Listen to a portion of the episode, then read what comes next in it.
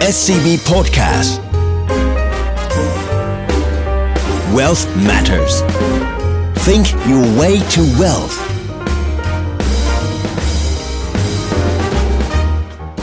Presented by SCB Wealth สวัสดีครับ ขอต้อนรับเข้าสู่รายการ Wealth Matter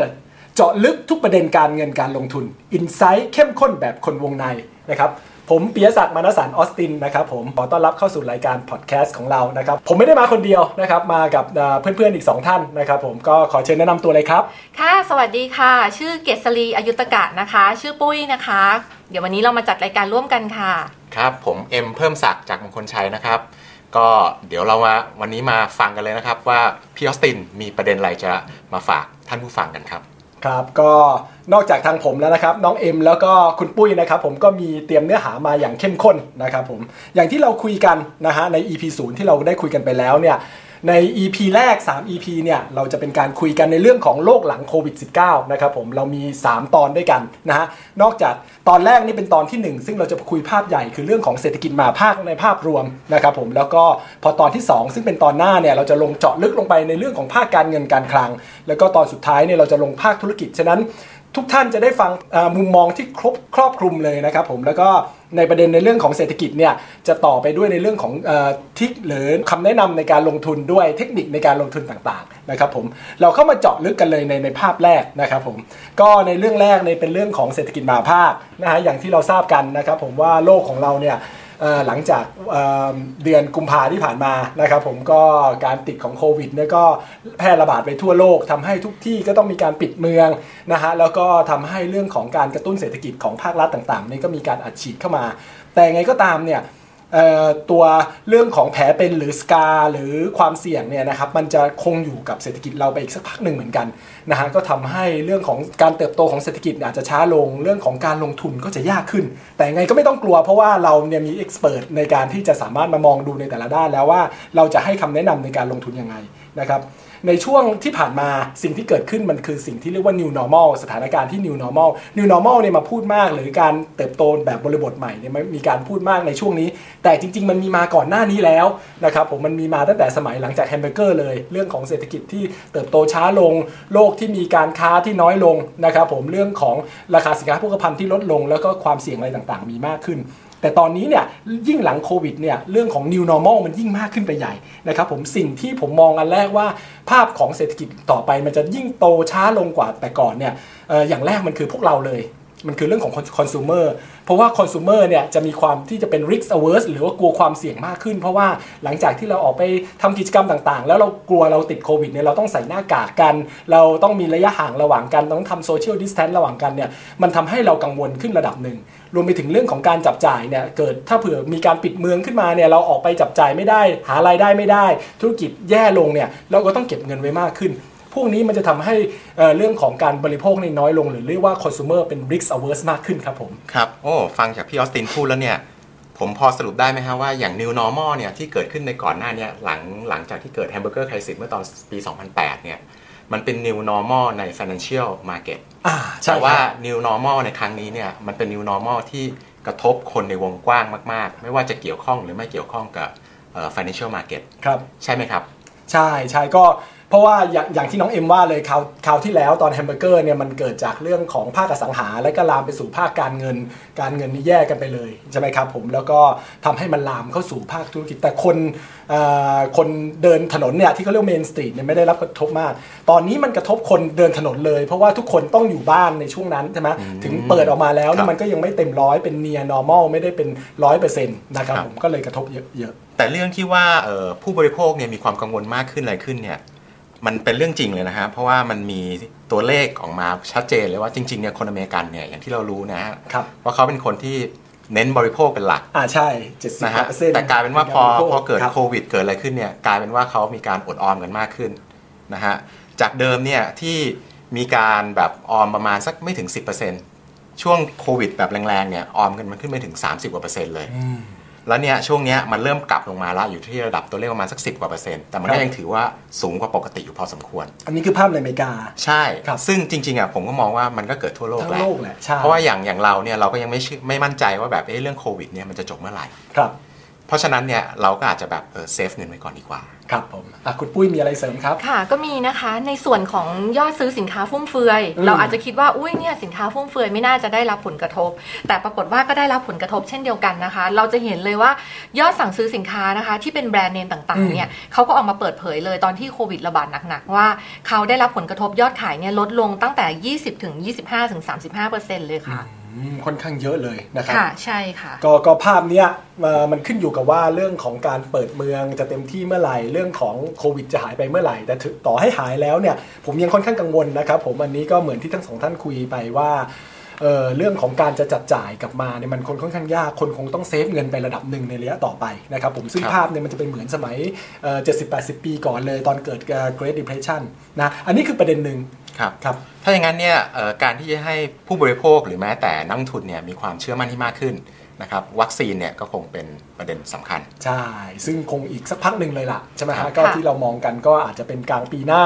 ถึงจะได้แล้วก็มีการแจกจ่าย แม้ว่าตอนนี้จะมีภาพเรื่องของการที่เอ่อพัฒนาได้ค่อนข้างโอเคครับ ใช่แต่ก็ต้องระวังด้วยนะคะว่ามันจะมีการพัฒนาของโลกเนี่ยเห็นตอนนี้เริ่มมีการกลับมาติดเชื้อสำหรับคนที่ติดเชื้อไปแล้วเนี่ยกลับมาติดเชื้อได้อีกด้วยนะคะอืมว่าพัฒนาวัคซีนเนี่ยจะทันไหมอืมค่ะฟังดูก็ค่อนข้างซึมเศร้านะครับผมครับอีกประเด็นหนึ่งที่ผมมองว่าเอ้ยมันอาจจะเติบโตช้าลงต่อไปก็คือเรื่องของ supply chain ที่มันจะ อาจจะมีการสั้นขึ้นแล้วก็โยกย้ายกลับมาในในประเทศ โดยเฉพาะประเทศพัฒนาแล้วมากขึ้น อย่างที่เราทราบกันสมัยก่อนเนี่ยมันมีเรื่องของสงครามการค้านะฮะแล้วพอเรื่องของโควิดต่างๆเนี่ยทุกที่ประเทศที่ได้รับผลกระทบเยอะคือจีนครับแล้วแต่ก่อนในการผลิตทุกอย่างเนี่ยมันไปที่จีนเป็นหลักใช่ไหมครัฮะบฉะนั้นตอนนี้ประเทศต่างๆ เริ่มกังวลมากขึ้นว่าเฮ้ยจะกลับมาเรื่องของการที่จะผลิตในประเทศไหมรวมถึงสินค้าจำเป็นอย่างพวกแมสอย่างพวกเอ่อวัคซีนต่างๆ หรือว่าอุปกรณ์ทางการแพทย์ต่างๆเนี่ยแต่ละประเทศก็อยากที่จะผลิตเองมากขึ้น แล้วก็โฮไว้ไม่อยากที่จะเอ่อมีการส่งออกมากขึ้นไอ้ตัวนี้มันก็จะกระทบต่อเรื่องของเศรษฐกิจ แล้วก็สังคมรวมไปถึงการผลิตการการค้าโดยรวมเลยใช่ไหมครับ ใช่ค่ะ แล้วก็ในส่วนของ supply chain ด้วยเช่นเดียวกัน เราคงเคยได้ยินใช่ไหมคะว่าแบบว่ามีคนพูดบอกว่าการผลิตเนี่ยใช้ระบบ just in time อืมอ่า just in time คืออะไรก็คือว่าบริษัทเนี่ยจะผลิตสินค้าแล้วก็เมื่อลูกค้าสั่งเท่านั้น คือพยายามที่จะลดต้นทุน แล้วก็ครับไม่ให้ที่จะต้องมีการเก็บสินค้าคงคลังไว้เยอะครับๆนะคะ แต่พอตอนนี้เนี่ยเราจะเห็นเลยพอเกิดช่วงของโควิดพอโควิดระบาดปุ๊บเกิดปัญหาอะไรคะอืมก็ไม่สามารถผลิตได้ใช่นะครับผมต้องโดยเฉพาะปิสายทางที่การผลิต ครับผมอู่ฮั่นใช่ใช่ในจีนใช่ครับค่ะผมก็เลยทำให้ supply เนี่ยส่งมาไม่ทันอืมการที่เราไม่มีสินค้าคงคลังเลยเนี่ยมันก็เลยทำให้ผู้ผลิตเนี่ยตอนนี้เขาเลยต้องเปลี่ยนใหม่เป็น just in case แทน just in time นะคะก็คือว่าจะมีการเก็บหรือว่าพัฒนากระบวนการผลิตโดยที่มีการกักตุนสินค้าเอาไว้บ้างนะคะ เพื่อที่เวลาที่มันเกิดปัญหา supply disrupt เนี่ยเขาจะยังคงมีสินค้าเนี่ยในการผลิตส่งออกหรือว่าใช้ในประเทศได้ค่ะอืมครับ ก็เป็น new normal อีกอันหนึ่งใช่นะคะ ซึ่งภาพแบบอย่างนี้นะครับผมเรื่องของเออผู้บริโภคก็กลัวนะฮะไม่อยากให้จ่ายเงินออกจากกระเป๋า ผู้ผลิตก็ไม่อยากที่จะมีการผลิตเยอะๆ แล้วจะผลิตเองในในประเทศแล้วไม่มีการค้าการอะไรไปหาเรื่องของเออต้นทุนการผลิตที่ถูกๆแล้วนะครับ ทุกอย่างมันก็เลยทำให้เรื่องของการค้าการลงทุนการชัดจ่ายเนี่ยมันค่อนข้างยากขึ้นนะครับผมครับเอ่อ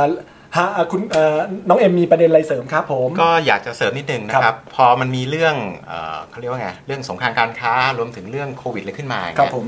มันก็เลยทำให้เหมือนกับว่าหลาย ๆประเทศเนี่ยเริ่มเริ่มเริ่มมองที่ว่าจะย้ายโรงงานจากที่ไปตั้งไว้ในจีนเนี่ยออกมาครับ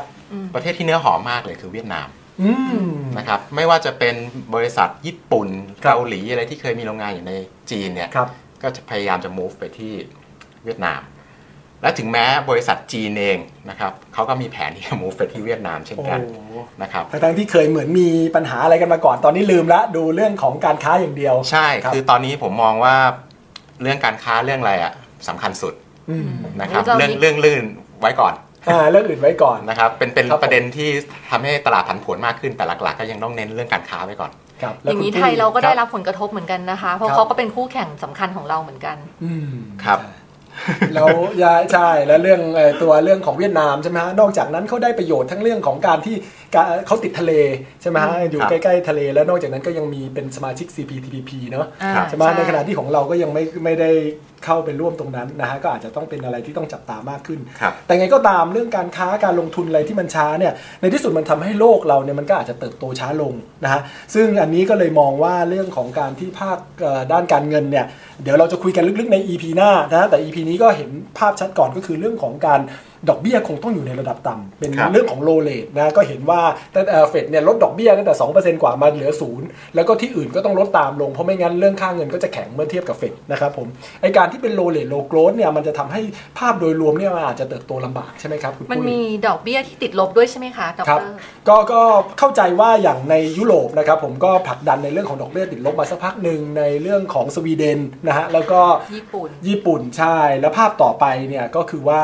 หลายฝ่ายก็มองว่าดอกเบี้ยคงจะเป็นทิศทางที่ค่อนข้างที่จะต้องติดลบมากขึ้นด้วยซ้ำนะฮะบางหัวอดีตหัวหน้านักเศรษฐศาสตร์เนี่ยของ IMF มองว่าดอกเบี้ยอาจจะมีสิทธิ์ติดลบถึง 3%เลยทีเดียว เพื่อที่จะทำให้เศรษฐกิจเนี่ยคนไม่อยากจะเก็บเงินแล้วก็จับจ่ายได้นะครับซึ่งภาพต่อไปเนี่ยมันจะเป็น low rate low growth ระยะยาวๆเลยครับผมอืมครับแล้วแล้วแล้วด้วยภาพที่เป็นอย่างนี้ย low rate low growth เนี่ยการลงทุนก็คงคงค่อนข้างลำบากสิเนอะ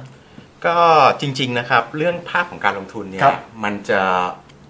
ลำบากไหมก็ถือว่ายากขึ้นละกัน ใช้คำว่าอืมยากขึ้นนะครับถึงแม้ว่าเอ่อธนาคารกลางต่างๆนะครับอืมจะมีการอัดฉีดสภาพคล่องเข้ามาในระบบเป็นอย่างสูงครับนะครับแล้วกดดอกเบี้ยในระดับต่ำมากนะฮะเพื่อช่วยเอ่อเยียวยาเศรษฐกิจแล้วก็บริษัทต่างๆเนี่ยให้ผ่านช่วงโควิดนี้ไปได้นะครับแต่ประเด็นก็คือ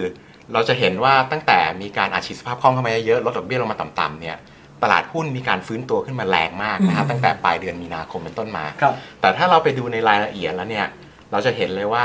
หุ้นที่มีฐานะทางการเงินแข็งแกร่งเนี่ยมันฟื้นตัวและปรับตัวเพิ่มขึ้นได้จนทำนิวไฮได้นะครับแต่ว่าหุ้นที่มีฐานะทางการเงินไม่ได้แข็งแกร่งมากนะครับอย่างเช่นพวกหุ้นน้ำมันหรืออะไรพวกนี้เนี่ยมันฟื้นตัวขึ้นมาตามก็จริงนะครับ แต่ว่าพอมันฟื้นตัวมาระดับหนึ่ง มันก็ออกข้างไปมันไม่ได้ขึ้นต่ออืมนะครับ เพราะฉะนั้นแล้วเนี่ยคุณภาพยัง มีความสำคัญสูงนะครับไม่ว่าจะช่วงก่อนหรือหลังโควิด ครับผมเห็นด้วยเลยนะคะ เราจะเห็นเลยว่าหุ้นกลุ่มเทคใช่ไหมคะ มันเข้ากับธีมเรามากคือ new normal เรา work from home นะคะ เราใช้เทคโนโลยีที่เพิ่มมากขึ้น แล้วก็มีกระแสของการที่มันเป็น secular theme นะคะ เป็นธีมที่สนับสนุนทำให้เรามองว่าไอ้พวกกลุ่มพวกนี้นะคะ พวกที่มี secular growth หรือว่าพวกที่มีธีมเนี่ย มันยังไปต่อได้ในยุคของ new normal แล้วพอเราไปดูเนี่ย อย่างที่เมื่อกี้นี้น้องเอ็มพูดเนี่ยใช่เลยนะคะ ผลประกอบการที่ออกมาเนี่ย หลายคนอาจจะบอกว่า อุ้ยเนี่ยเป็นช่วงของโควิดนะคะ ไตรมาสสองเนี่ย ผลประกอบการต้องแย่มากๆ ปรากฏว่าผลประกอบการของบริษัทจดทะเบียนนะคะ ที่อยู่ใน S&P 500 ของอเมริกาเองเนี่ยออกมาดีกว่าที่นักวิเคราะห์คาดการเอาไว้อืมนะคะ ถามว่าหดตัวไหมหดตัวนะคะ แต่หดตัวเนี่ยน้อยกว่าที่คาดเอาไว้ และเขาก็มองว่าจะค่อยๆ ฟื้นตัวขึ้นในครึ่งปีหลัง แล้วก็น่าจะไปปรับตัวดีขึ้นเนี่ยในปีหน้าอีกด้วยค่ะอืมเพราะฉะนั้นเนี่ยถึงแม้ว่าตอนนี้เราจะเห็นว่ามันมีโควิดอยู่แต่ยุคของ New Normal มันก็ยังมีบางธุรกิจที่มันตอบโจทย์ในยุคของ New Normal ด้วยนะคะครับแสดงว่าถ้าให้ผมสรุปภาพคร่าวๆจากทั้งสองท่านนะครับผมซึ่งเป็นเอ็กซ์เพรสด้านการลงทุนแล้วเนี่ยนะสิ่งที่เราได้ยินเลยก็คือว่าถึงแม้ว่าโลกเราจะยังโลเลทโลโกรดเอาเงินไปฝากก็คงดอกเบี้ยต่ำเรื่อยๆนะฮะอย่างไทยเนี่ยดอกเบี้ยเงินออออมทรัพย์นี่โหศูนย์จุดกว่าๆแล้วนะครับผมแทบจะแทบจะศูนย์แล้วก็ตามเนี่ยนะแต่ว่าโอกาสในการลงทุนยังมี โดยเฉพาะอย่างยิ่งหุ้น นะครับผมเอ่ออย่างน้องเอ็มก็พูดในเรื่องของหุ้นที่เอ่อบริษัทที่มีความแข็งแกร่งทางด้านการเงิน เรื่องของหนี้ค่อนข้างต่ำเนี่ยก็สามารถที่จะสาเอ่อลงทุนได้ผลประกอบการในอนาคตยังค่อนข้างโอเคใช่ไหมครับ ใช่ครับ ยกตัวอย่างง่าย ๆเลยนะฮะที่ใกล้ตัวพวกเราด้วยอย่างหุ้น Apple อย่างเงี้ยครับ นะครับไม่ว่าจะมีโควิดหรือไม่มีโควิดนะฮะคนก็ยังนินิยม Apple เหมือนเดิมอืมแล้วเนี่ยเดี๋ยวอีกไม่กี่เดือนเนี้ยครับมันจะออกรุ่นใหม่นะครับอ๋อ iPhone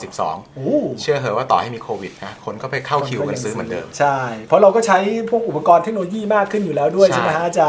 แชทเชิดออนไลน์อะไรการประชุมประเชิม Microsoft Team อะไรต่างใช่ๆนะครับผมก็ใช้ออนไลน์มากขึ้นครับและอย่างที่คุณปุ้ยพูดเมื่อกี้นี้ก็ก็คือก็สอดคล้องกันก็คือในในประเด็นเรื่องของเทคโนโลยี ยังมีความต้องการได้ค่อนข้างดี และที่น่าสนใจก็คือว่ากลายเป็นว่า เออผมสงสัยเหมือนกันนะ ผลประกอบการยังดีกว่าที่นักวิเคราะห์คาดใช่ไหมครับผมใช่ทั้งที่ค่ะเรื่องเศรษฐกิจไม่ค่อยดีนัก แต่ว่าผลประกอบการของบริษัทจดทะเบียนเนี่ยโดยเฉพาะในอเมริกาเนี่ยถือว่าค่อนข้างดีแสดงว่าเรื่องของการบริหารจัดการภายในเขาเนี่ยค่อนข้างโอเคเลยใช่ไหมครับใช่เลยค่ะ ถูกต้องเลยค่ะ แล้วก็อย่างบางบริษัทนะคะ ตอนนี้เราอาจจะเห็นว่าเขาถ้าเขาไม่มีเงินเนี่ยเขาก็จะบอกว่าเขาจะไม่เอาเงินเนี่ยมาซื้อหุ้นคืนครับหรือว่าไม่จ่ายปันผลใช่ไหมคะปรากฏว่าบริษัทในกลุ่มเทคอะค่ะเรายังเห็นว่าเขายังมีการจ่ายเงินปันผลนะคะ แล้วก็มีโอกาสที่จะกลับมาซื้อหุ้นคืนด้วยนะคะ เพราะฉะนั้นเนี่ยตอนนี้เองถ้าเราไปดูฟัน d ม a นเจอร์เองอะเขาก็มองว่าตอนนี้นะคะเขายังมองตลาดเนี่ยเป็นขาขึ้นอยู่ด้วยซ้ำค่ะอ๋อถึงแม้ว่าเราจะเห็นว่ามันเป็นเศรษฐกิจในยุคของ new normal แบบนี้นะคะอืมก็อย่างที่คุณออสตินบอกเลยค่ะ มันมาจากการที่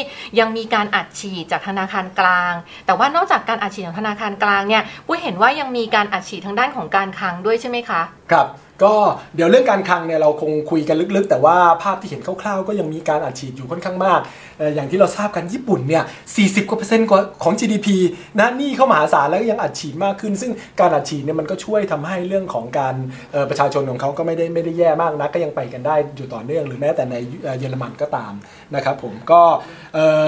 ผมเรียนสรุปเลยแล้วกันในในประเด็นที่คุณปุ้ยพูดก็เรื่องการจ่ายเงินปันผลเรื่องของเงินการซื้อหุ้นคืนนี่มันก็แปลว่า บริษัทก็ยังเงินนำเงินกลับมาลงทุน ก็ทำให้หุ้นนี้ยังสามารถที่จะไปต่อได้ ฉะนั้นในภาพของการลงทุนในภาพของเศรษฐกิจเนี่ยถึงแม้เศรษฐกิจจะเป็น new normal จะ low rate low growth ยังไงก็ตามเนี่ยการลงทุนในหุ้นเนี่ยโดยเฉพาะหุ้นที่มี คุณภาพดีเรื่องของผลประกอบการโอเค เรื่องของเอ่อเอ่อเรื่องของด้านการเงินเนี่ยเขาค่อนข้างแข็งแกร่งเนี่ยก็ยังน่าสนใจรวมไปถึงด้านเทคโนโลยีที่คุณปุ้ยว่าด้วยนะครับผมก็ยังสามารถที่จะเติบโตต่อได้ อันนี้ก็คือการคำแนะนำข้อแรกของการลงทุนของเรานะครับผมมีทั้งสองท่านมีประเด็นอะไรเสริมอีกไหมครับ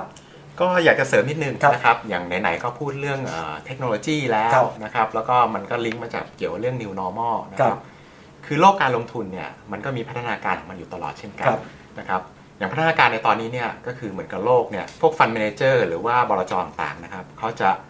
เน้นไปที่บริษัทที่มีค่าที่เขาเรียกว่า ESG มากขึ้นอ๋อนะครับซึ่งดูในแง่ของอ่าเรื่องของสังคม ใช่ไม่ใช่เรื่องขจะองดูสิ่งแวแต่ดล้ว่าอมผลกำไรหรืออะไรเป็นอย่างไรครับมันต้องดูครับหลายๆอย่างด้วยครับ ก็กลายเป็นว่าพวกหุ้นเทคโนโลยีก็มาเข้าธีมกับพวกนี้อีกอืมนะครับเพราะว่าเทคโนโลยีมันช่วยอนาคตเลยมันช่วยให้อะไรช่วยให้เอ่อคนเราคอนเนคกันมากขึ้นอย่างซูมอย่างเงี้ยใช่ประชุมกันได้แทนที่จะต้องขับรถไปเจอกันที่นั่นก็เออออยู่บ้านก็คุยกันคาร์บอนคาร์บอนก็น้อยลงใช่